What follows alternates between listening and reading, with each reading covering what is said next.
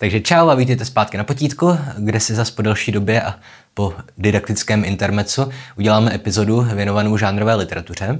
A po historickém románu a postapokalyptické proze se podíváme na jeden z nejpopulárnějších žánrů vůbec, a sice na detektivku. Především teda na její počátky a zlatý věk, tedy je 19. a první polovinu 20. století. A tohle je jedna z epizod, které jsem si připravil spíš kvůli sobě, protože předtím jsem o tomhle žánru skoro nic nevěděl – takže to neberte tak, že jsem nějaká autorita na tohle téma, ale že spíš dnes budu prezentovat uh, jen nějaká úplně základní fakta. Takže pokud jste odborníci na detektivku, tak z tohohle videa se asi nic nového nedozvíte. A já trošku znám Michala Sikoru, který napsal třeba jo, případ pro exorcistu. Je to zároveň vědecký odborník na tenhle žánr, tak ho možná zkusím ulovit na podcast, ale nic neslibuju. Tak ale pojďme na to. Takže eh, v globálním měřítku se dlouhá desetiletí jednalo o nejprodávanější žánr, ale v posledních letech zůstává eh, těsně na druhém místě za fantazy. Vychází to tak nějak, že fantazy má 13% prodeje a detektivka 11%.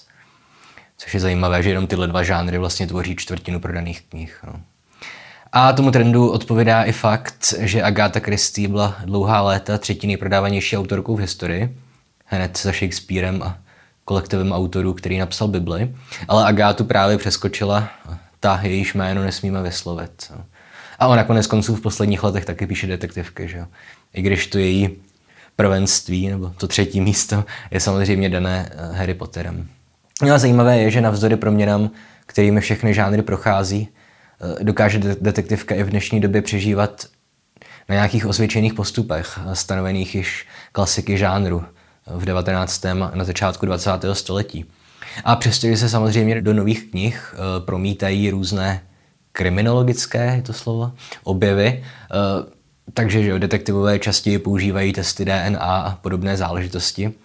A víc se taky do žánru promítá i charakter postmoderní doby, ve které žijeme takže se objevily fenomény jako severská krimi, historická detektivka a podobné variace. No a přesto všechno ale ve výsledku ve většině případů rozhodují nějaké analytické schopnosti detektiva či, či jeho schopnost empatie a, a práce s lidmi. No, konec konců, koho by bavilo číst detektivku, kde se případ vyřeší prostě díky pomoci technologií. No, v takovém případě už by vlastně bylo i pochybné řadit takové texty ke klasické detektivce a spíš by se jednalo o nějaké krymy, i když ty žánry jsou si blízké samozřejmě. Dobře, pokud se pokusíme definovat žánr na základě děl jeho nejvýznamnějších představitelů, toho prvního, to, jak se říká, zlatého věku detektivky, autorů, jako byly Arthur Conan Doyle, Agatha Christie, Dorothy Sayersová nebo Gilbert Keith Chesterton, eh, tak v jejich dílech se zločin odehraje i řeší vždycky v nějakém relativně uzavřeném okruhu, Máme omezené množství podezřelých, obecně je upozaděná nějaká násilná složka a nedostáváme žádné velké množství forenzních detailů. No a detektivky dále obsahují různé nápovědy a falešné stopy, svědecké výpovědi, které jsou ale často nedůvěryhodné. A obvykle si taky zločin odehraje v nějaké vyšší společnosti. No, takže se řeší vraždy šlechticů nebo bohatých obchodníků. A jen ne tak často, chtěl jsem říct málo kdy, ale ne tak často řeší detektivové zločin, eh, kdy někdo zavraždí člověka z okraje společnosti. Přestože bych hádal, i když to nemám nějak podložené, eh, že oběťmi vražd jsou většinou chudší lidi. Že buď různé prostitutky nebo bezdomovci, kteří jsou asi nejsnadnějšími oběťmi sériových vrahů. Případně dochází k vraždám v chudších rodinách. Ať už je to dané tím, že ti lidi nějak selžou v obtížné životní situaci, ze které kvůli chudobě nevidí jiné východisko než zločin. Nebo zkrátka je to dané tím, že kriminalita nějakým způsobem očividně koreluje se špatným vzděláním, chudobou a podobnými faktory. Nebo měl bych říct násilná kriminalita. Že samozřejmě bohatí a vzdělaní lidi taky páchají zločiny, ale většinou bych typoval nějakou z pronevěrů a úplatky a podobné záležitosti. No a k žánrovým kliše pak patřilo i to, že zločin často spáchal cizinec, člověk se silným přízvukem.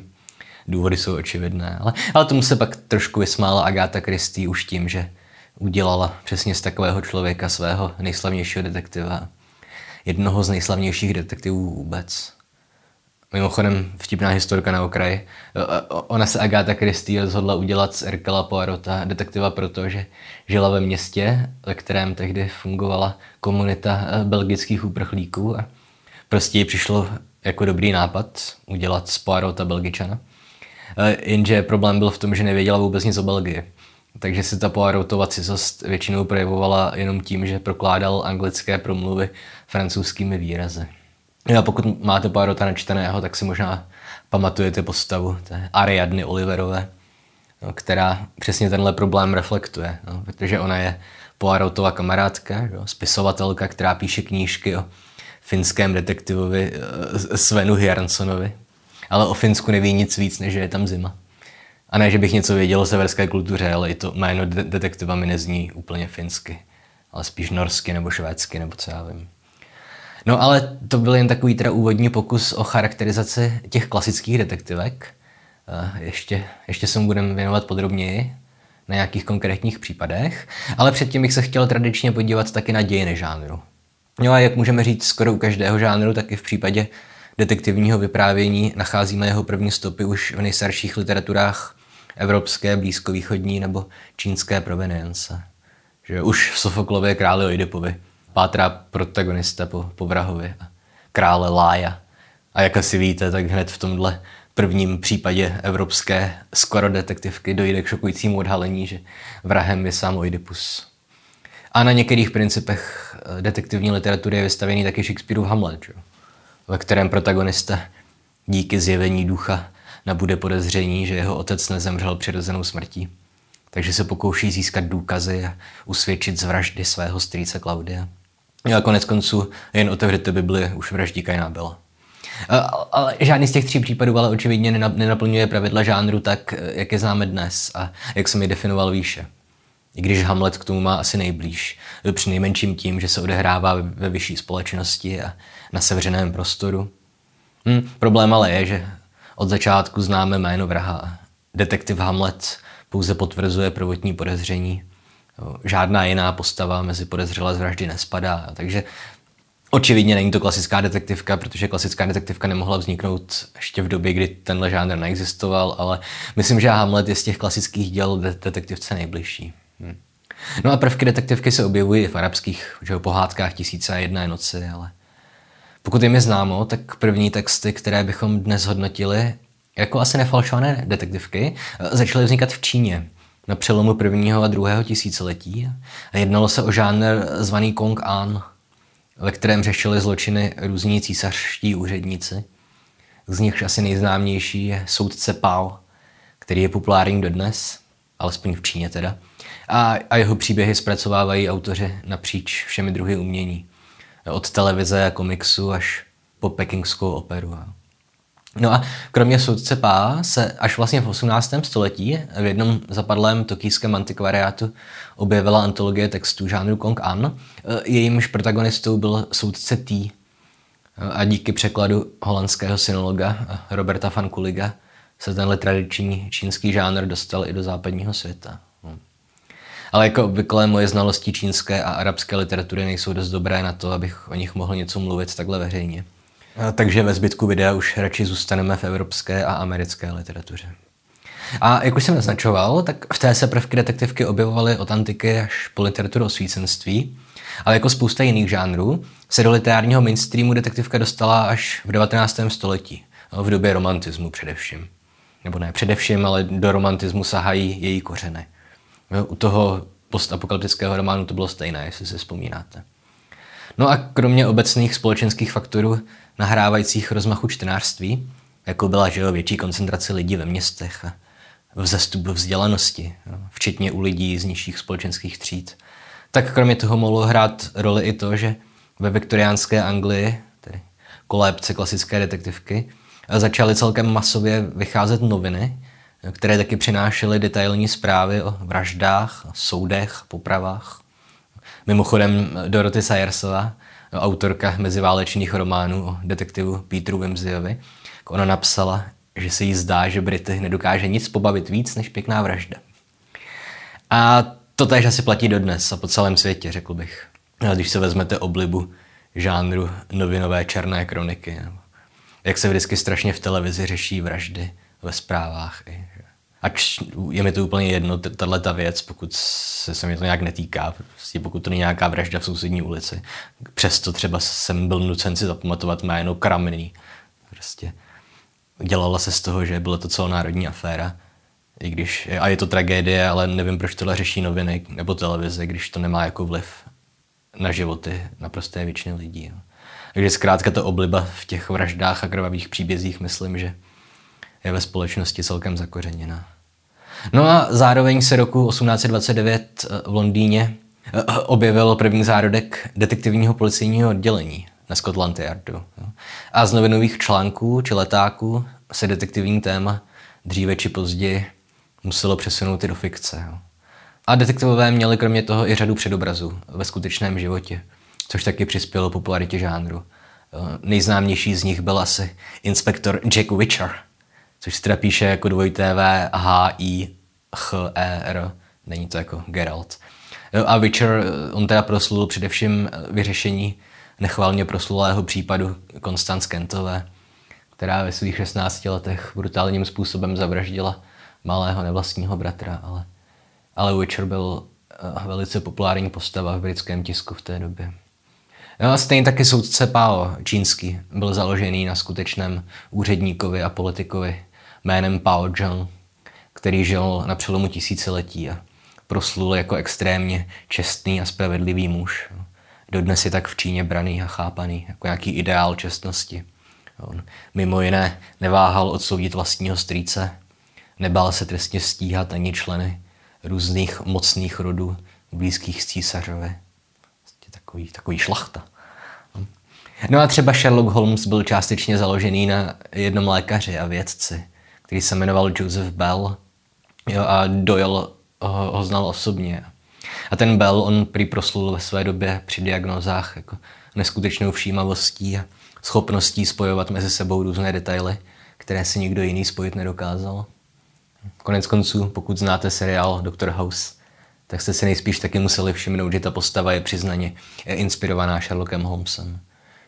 Kromě charakterových vlastností, jako je poněkud excentrické vystupování a egoismus a očividná nějaká genialita. A taky kromě toho, že oba charaktery jsou závislé na drogách. Že ten House jede nějaké ty léky proti bolesti, nejspíš opioidy a Holmes zase je závislý na kokainu. Ale kromě toho všeho eh, na inspiraci v Holmesovi odkazují i jména postav. Že? Holmes a House začínají na H, vyslovují se podobně. Navíc já nejsem si úplně jistý, ale myslím, že já to říkám Holmes, ale myslím, že se to má číst Holmes, že jo. Nevím jistě, to by bylo ještě bližší tomu House. A že jejich nejlepší kamarádi jsou doktor Watson a doktor Wilson, jo. A jde to tak daleko, že v jedné epizodě je prý na Houseově řidičáku vidět, že, že bydlí v ulici Baker Street. Nebo v ulici Baker Street. To je pleonasmus, to je jedno. A ne, že bych si toho sám všiml, ale dočetl jsem se to na internetech. Jo a obráceně, ten vztah mezi doktory a detektivy, že jo, hnedka v první proze o Sherlockovi ve studii v Charlatové, tak poprvé potkáváme Sherlocka že jo, v lékařské laboratoři v nemocnici svatého Bartoloměje. Ale tohle všechno je jen tak na okraj, jako ilustrace dosahu, který detektivní žánr má i v současné populární kultuře. No a, a abych ještě se vrátil k důvodům nástupu detektivky v 19. století, kromě tedy popularity novin a policejního oddělení, tak jsem se setkali s názorem, že vzestup žánru souvisel s ústupem vlivu náboženství a církve a že řada lidí cítila potřebu eh, hledat případy světské spravedlnosti, když už nebylo možné spoléhat se na spravedlnost boží. Nicméně to mi přijde jako trošku už příliš přitažené za vlasy. Částečně už z toho důvodu, že si myslím, že tradiční detektivky mají většinou spíš jako komediální charakter. A spíše než o nalezení a potrestání zločince je jejich hlavním tématem řešení nějaké hádanky, jo, pucle.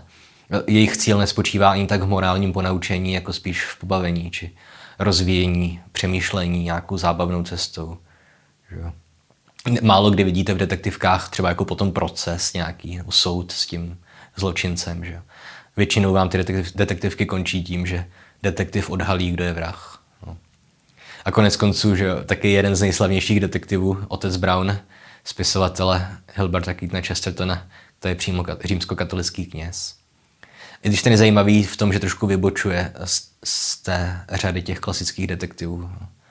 Že to je takový, nejde tak moc po té dedukci, ale spíš, spíš mu slouží empatie, schopnost mluvit s lidmi a, a i nějaká intuice nepopsaná.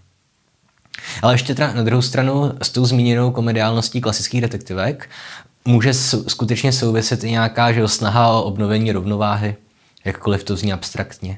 Dobře, to je typická jak pro klasické divadelní komedie, tak i pro detektivní případy. Takže snahu o obnovení řádu bychom asi mohli vykládat jako svého druhu substituci za ztracený řád způsobený smrtí Boha, ale jak říkám, už je to podle mě trošku moc komplikované vysvětlení. No. A podobně ostatně někteří historici přičítají oblibu detektivky v meziválečném období podobným důvodům. No, tedy, že čtenáři šokovaní těmi miliony lidí zabitými v zákopech kvůli důvodům, kterým pořádně nerozuměli snad ani ti, kteří válku rozpoutali. Takže čtenáři měli potřebu jako pomocí fikce nacházet nějaký nový řád, obnovení rovnováhy, v rámci kterého jsou vraždy na rozdíl od války vyřešené, vysvětlené a potrestané. Ale tady platí to tež, co u té myšlenky s náboženstvím, že je to lákavý nápad a něco na něm možná je. Jo, to, ta snaha o obnovení řádu v době naší první republiky, to je jako fakt historický, o tom je spousta knížek, ale, ale zkrátka na můj vkus je takovýhle výklad až moc historizující. Že? Konec konců ve stejné době taky masivně vzrostla obliba různých křížovek a osmisměrek a podobných her, které svým hádankovitým a hravým charakterem připomínají detektivky. Těžko bychom argumentovali, že lidi luštili osmisměrky proto, aby si zahojili válečné trauma. Možná jo, co já vím nejsem psycholog. No. A pokud jde teda eh, vyloženě o historii evropské detektivky, tak za první plnohodnotnou knížku z tohoto žánru bývá považovaná novela, nebo rozsáhlejší povídka, eh, Das Fräulein von Scudery od německého romantika E.T.A. Hoffmana. Eh, pokud znáte Offenbachovu operu, Hoffmanovy povídky, tak ano, je to o tomhle Hoffmanovi. A je to založené na jeho dílech. No a Hoffmanova detektivka se odehrává v Paříži Ludvíka 14. Její protagonistka, jistá Mademoiselle de Scudery, pomůže vyšetřit krádež skříňky s drahokamy a očistí jméno mladého Oliviera, který je ze zločinu nejdřív podezřelý. A je to o to zajímavější, že pokud si pamatuju, tak ono je to o dost komplikovanější, protože se nakonec ukáže, že ten Olivier sice nebyl přímo jako hlavní organizátor krádeže, ale že o ní věděl a byl asi něco jako spolupachatel. A mimochodem všimněte si taky takového pěkného detailu, že, že s žánrem detektivky máme spojenou celou řadu pravidel nebo nějakých kliše. A oba tak nějak iniciační texty evropské detektivky se jim spírají. Oedipus Rex je detektivem a zároveň vrahem. To bylo vždycky zakázané, že jo? I když třeba Agáta Christie to taky porušila. A on odhaluje svůj vlastní zločin, že jo?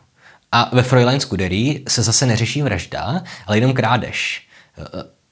A nemluvě teda o tom, že prvním skutečným evropským detektivem je žena. Dobře, to přece jenom v evropské detektivce nebylo tak časté. Jasně máme sliču Marplovou a další, ale... Jo. A zároveň ženské detektivky se objevovaly celkem často i v čínském Konga An, ale o tom už jsem mluvil několikrát, no, že Čína byla obecně historicky o něco přívětivější k ženám než evropská kultura. No a tady to Hoffmanovo dílo, Fräulein Scudery, eh, asi není příliš známé. A co jsem si tak poslouchal přednášky nebo četl anglické články na to téma, tak minimálně v anglofonním světě Hoffmana eh, vesele ignorují. A za zakladatele západní detektivky téměř unizóno prohlašují Američana, Edgara Alana Poua. A pravda je, že Fräulein Scudery sice naplňuje schéma amatérského detektiva řešícího zločin, na který nestačí soudní nebo policejní úředníci, ale někteří dílo nepovažují za klasickou detektivku právě proto, že neřeší vraždu nejbrž krádež. To ale podle mě není úplně argument. Že? Pokud si pamatuju, tak v jednom příběhu řeší podobný případ taky Erkel Poirot, tedy krádež nějakých šperků.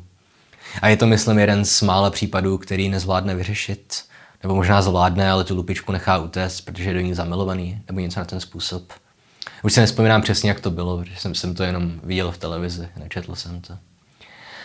No, ale pokud jde teda o to detektivní prvenství, tak pravda je, že ten Edgar Allan Poe přece jen stanovil na rozdíl od Hoffmana řadu precedentů, které v detektivním žánru mají vliv částečně dodnes.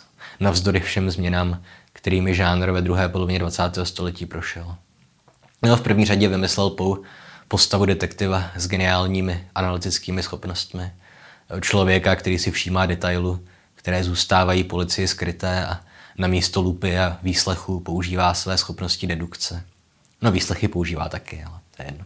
No a jeho jméno je August Dupin a důležité je i to, že se objevuje opakovaně v pojových příbězích. Že serialita je taky pro žánr typická. Konkrétně se objevuje ve třech pojových povídkách. Vraždy v ulici Mork z roku 1841, Záhady Marie Rožetové a Odcizený dopis. A zmiňoval jsem, že hned ta úvodní povová detektivka, teda Vraždy v ulici Mork, obsahuje několik motivů, které se nám budou v žánru opakovat pořád dokola. A od Pouva je přeberou i další eh, dva velikáni žánru. Eh, Arthur Conan Doyle a Agatha Christie. No, protože eh, podívejme se nejdřív asi stručně na děj té povídky. Můžete si pustit jako audioknihu, je to na YouTube. A tedy August Dopin je mladý muž ze schudlé šlechtické rodiny, který se kvůli hmotné nouzi musí dělit o byt s vypravěčem příběhu.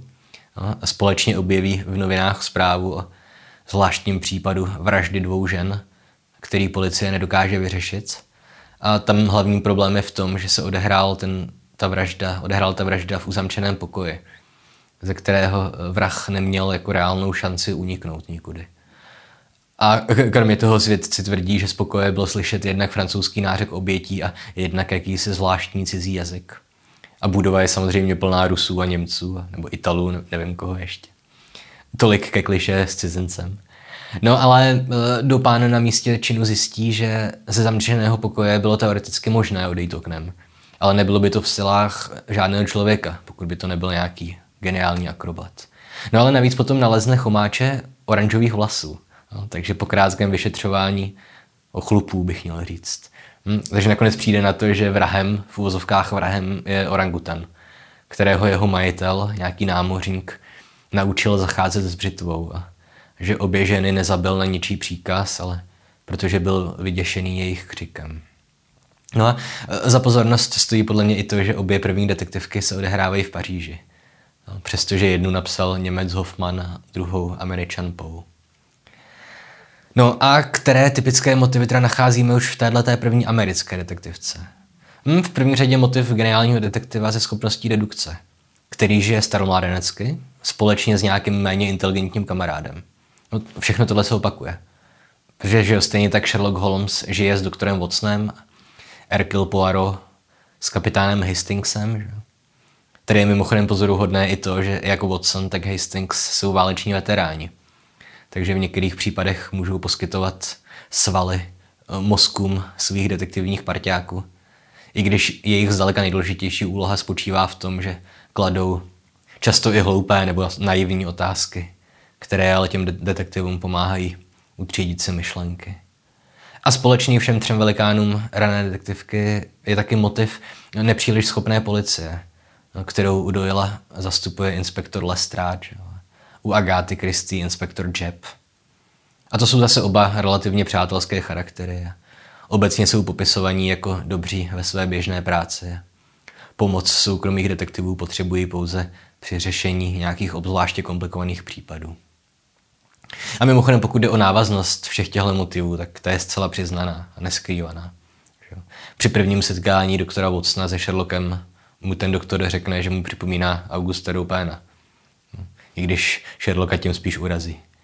No a Agáta Christie se taky nějak netajila tím, že nadojila a částečně i Poua odkazovala záměrně. Ona konec konců jeden čas tvořila souběžně s Doylem, že? když ona byla velmi mladá a Doyle velmi starý. No a ještě mi napadá, že všichni tři detektivové mají společné i to, že jim nejde o peníze, ale spíš o nějakou tu intelektuální radost nebo požitek, který zažívají, když můžou uplatňovat ty své schopnosti dedukce a syntézy. No tohle se pak týká třeba i detektiva Petra Wimseyho, kterého stvořila Dorothy Sayersová, který stejně jako ostatní velcí detektivové amatéři pochází z nějaké aristokratické nebo buržoazní rodiny. Má hodně peněz a zločiny řeší pro zábavu. No a všechny je pojí i takové malé detaily, jakože myslím, že všichni kouří dýmku a mají excentrické vystupování i vzhled, hlavně legendární Poirotův knírek. Nebo že jejich sebedůvěra hraničí často s arogancí, přesto ale není prakticky nikdy potrestaná. Ovšem i tohle pravidlo potvrzují výjimky. Poirot, Holmes, Wimsey, konečně i ten doktor House čas od času nějaký případ prohrají nebo nevyřeší. No a už eh, v polově eh, vraždě v ulici Morg eh, se taky objevuje další slavný detektivní motiv. Sice ta takzvaná záhada zamčeného pokoje, nebo záhada uzavřené místnosti, nebo jak se to překládá. Jo? A tohle řeší i román Dobrodružství Sherlocka Holmesa, nebo i jedna z nejznámějších knih Agáty jo? Deset malých černoušků. Takový jeden z nejakčnějších a nejdobrodružnějších a nejčastěji parodovaných nebo adaptovaných detektivních příběhů vůbec. I když tahle kniha je zase zajímavá i v tom, že v ní de facto nevystupuje detektiv. Že? No a za, zmí, za zmínku stojí i to, že v angličtině se dnes vydává pod názvem And Then There Were None, tedy až tam nezbyl žádný. Protože původní anglický název, který je variací jen tu známou říkanku, že to znáte všichni, tak to obsahovalo to zakázané slovo na N. No a zřejmě poslední věc, kterou Pou ve své vraždě v ulici Morg stanovil nějaký žánrový precedens, je fakt, že způsoby provedení vraždy bývají často tak komplikované, že to hraničí s parodí. Respektive nabízí výborný materiál k parodování. Vražda spáchaná orangutanem je, myslím, typickým příkladem takové situace. Ovšem u Doyla a Christie a dalších autorů zlaté éry detektivky, tedy druhé poloviny 18. a první poloviny 19. století, a tak tam je zkrátka spíš pravidlem než výjimkou to, že vražda je provedena tak strašně důmyslně, až ztrácí na důvěryhodnosti. Máme případy vražd, kdy je oběť propíchnutá kusem ledu, takže není možné odhalit vražednou zbraň. Máme oběť, která olízne otrávenou poštovní známku. Co mě nejvíc dostalo je případ, to je, co jsem nečet, ale mluvil o tom v jedné přednášce odborník na detektivku, Peter Camp, profesor z Oxfordu a jedná se o knížku eh, novozélandské autorky Gaio Marshové. Eh, v jejímž úvodu sledujeme prý klavírní koncert, který několik minut poklidně probíhá, dokud klavíristka nešlápne na jeden z pedálů, který spustí výstřel z brokovnice ukryté uvnitř piana. Eh, to už je podle mě věrohodnější ten vraždící ochočený orangutan. A u Agáty Christie zase je skoro vždycky vraženou zbraní jed, myslím, že prý má přes 80 obětí. Eh, a v jednom farmaceutickém časopise prý dokonce vyšla studie, jejíž autor Agátu chválil, že její znalost jedů je skutečně jako velice nadstandardní, na to, že je lajčka. Že se rozhodně vyznala v jedech víc než v Belgii. Ale s tímhle často překombinovaným vražděním pomocí otrávených poštovních známek nebo klavírních pedálů, s tím zase souvisí to, že detektivka má typicky komediální charakter. Že? Nebo alespoň pracuje s nějakým komickým odlehčením. Že? Už jsem, myslím, zmiňoval, že klasické detektivky jen zřídka obsahují nějaké násilí, i když tady by byla výjimka ta pouvova vražda v ulici Morg, protože tam je popis místa činu naopak celkem naturalistický. Včetně toho, že ten orangutan jednu svou oběť nadspal do krbu, myslím, do komína. A zároveň tahle nepříliš velká realističnost vražd souvisí taky s tím, že čtenář má mít většinou eh, možnost odhalit vraha sám. No taky to není pravidlo, ale je to tak často. A ten čtenář potřebuje pracovat s různými indiciemi. Nevím, většina případů by nejspíš byla moc jednoduchá na vyřešení, kdyby nebyly vraždy provedené obzvlášť důmyslně. Na tohle opět byla expertka Agáta Christie, která prý psala, jak se jí chtělo bez nějakého plánu a často ještě v polovině knihy sama nevěděla, kdo bude nakonec vrahem. Takže i pro nás jakožto čtenáře asi není tak snadné vraha odhalit, i když je to třeba možné. V tomhle je asi podle mě nejzábavnější její dílo Vražda v Orient Expressu. Spoiler alert. Ve které jsou vrahy všichni podezřelí. Že? Respektive všichni cestující se na vraždě podíleli a připravili je společně. Hm. No a tahle celková lehkovážnost je pro žánr taky tak nějak emblematická, nebo jak to mám nazvat. Jo? Že klasikové žánry se ze zásady neberou tak úplně vážně. Říkám klasikové, ne někteří třeba současní autoři. Jo. A v jejich sériích funguje taková ta přiznaná nereálnost. Jo. Funguje to podobně jako některé kreslené seriály jo, ve stylu Simpsonových nebo Family Guy, jo, kde po nějakých 30 sériích obou těch seriálů ani jedna postava nezestárne ani o den. přestože společně oslaví 30 Vánoc, 30 Halloweenů. Případně některá postava zemře, pak se jen tak mimochodem vrátí do série. Kenny ze South Parku je na tomhle principu vystavený. A podobně zemře že v jednom díle i Sherlock Holmes, ale nakonec čtenáři donutili do jela, aby ho oživil. A Erkelovi Poirotovi hned v prvním případu 67 let, myslím, nebo 70, ne 67. Takže v poslední knížce už by logicky musel mít přes 90 nebo přes 100 let. Jo, ale ve skutečnosti zmínky o jeho stárnutí téměř chybí. Jo, s výjimkou knihy Poslední případ Erkela Poirota samozřejmě. No a jak se žánr v průběhu 20. století vyvíjel, tak autoři přicházeli s drsnějším stylem detektivek. Že? Profesionální detektivové se začaly objevovat častěji než amatéři. A já myslím především fenoménem posledních let, především případ teda severské krymy, že, který tak nějak pokračuje v tom trendu, že čtenáři chtějí asi číst realističtější a drsnější příběhy. No, ono zase nějaká ta odlehčenost, elegance přece jenom byla spojená s tou meziválečnou dobou víc než ze současností. No a tohle je, myslím, opět společné i jiným žánrům, včetně fantasy či young adults, tedy že se autoři předhánějí v tom, kdo bude mít ve své knižce víc krve a, a deprese a alkoholismu a usekaných končetin. A nějaký subtilní situační nebo konverzační humor spíš ustupuje černému nebo, nebo absurdnímu humoru. A je asi věc nějakého osobního vkusu, jestli se to někomu líbí nebo ne. Eh, osobně trošku postrádám tu zjevnou nadsázku a hravost autorů Zlatého věku, detektivního žánru především u těch severských detektivek, nevím, mně nepřijde jako literární slabina, když se autoři detektivek neberou zase tak úplně vážně. Konec konců je to ze své podstaty jako brakový žánr. Neříkám, že nezbytně, ale velká část těch textů, i, klasických, má jako dost blízko k braku. Jako ta stylistika tam není kdo ví jaká. Je to spíš prostě jenom čtení na nedělní odpoledne u chladnoucí kávy. A pokud jde o nějakou tu lehkovážnost nebo komičnost, tak že můžeme zůstat i doma.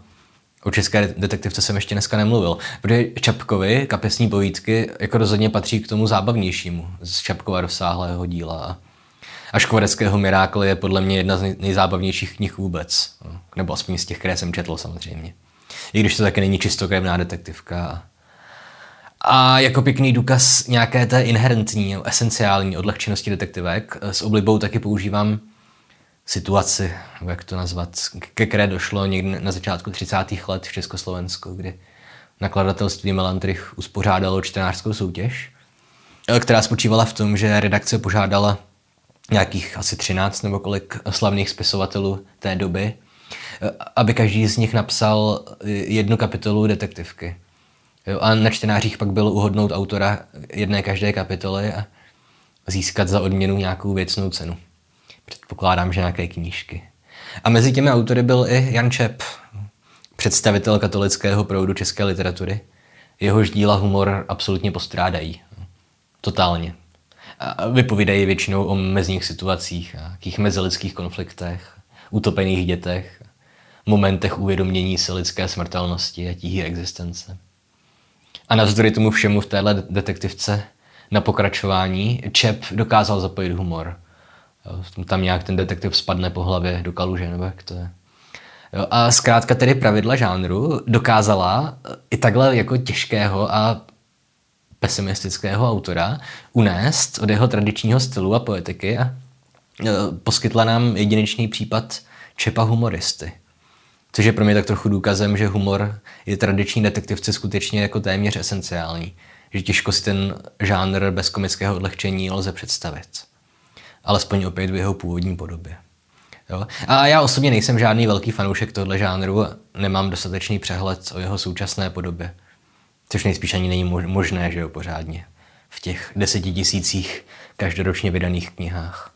Jo, takže jestli je mezi vámi někdo, kdo tenhle žánr má rád a má přehled o jeho současné podobě, tak, tak dejte vědět v komentářích, jestli mám pravdu v tom, že převládá nějaká drsnější a vážnější a krvavá atmosféra a profesionalizace. Nebo jestli jsou pořád ještě populární i ti excentričtí detektivové, pohybující se ve vyšší společnosti a v odlehčené atmosféře řešící někde až příliš důmyslně provedené vraždy. Jo, celkem by mě to zajímalo. No a tohle byl teda jen takový stručný úvod k dalšímu žánru. Určitě se podíváme i na jiné žánry do budoucna. Pokud mi doporučíte nějakou fakt dobrou současnou detektivku, tak si rád přečtu. Možná natočím video.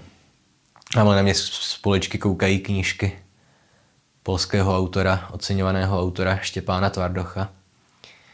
A, a pořád si do nich nějak nemůžu pustit, i když to mají být asi spíš thrillery než detektivky, co jsem tak slyšel. A jinak to znáte. Jestli se vám video líbilo, nebo jste se dozvěděli něco nového, dejte like, odběr, sdílejte, doporučujte přátelům v baru či knihovně. Pokud se vám naše tvorba líbí fakt hodně, můžete čeknout náš Patreon, kde jednak dostanete přístup do Discordu a pokud ode mě budete něco chtít, tak budete mít jistotu, že vám odpovím, protože vážně ty facebookové zprávy už ignoruju vesele. Zvlášť teď, když jsme vydali ty, to řešení didaktického testu, tak mě pak chodilo asi 40 zpráv denně, takže když jsem napsal u otázky 7C tohle a tohle, dostanu plný počet bodů. To, to vážně nemám čas odpovídat. A kromě toho na Patreonu taky dostanete přístup k bonusovým epizodám, to je myslím ještě lepší. Jak jsem se vrátil ke své nedodělané sérii o starší české literatuře, epizodu o českém humanismu a renesanci. Taky jsem rozjel novou sérii o antické literatuře, podcastem o Vergiliovi a jeho Eneadě. A plánuju pokračovat i Ovídem, Homérem, Sofoklem a dalšími antickými klasiky. A dodělám samozřejmě i tu starší českou literaturu. Uvažuji také o tom, že až to, až to fakt dodělám, prostě od proglasu až po, až po baroko, takže z toho se stříháme jeden velký podcast, třeba dvou a půl hodinový a hodíme to na YouTube, ale ještě uvidíme. A to je pro dnešek asi všechno, takže čau.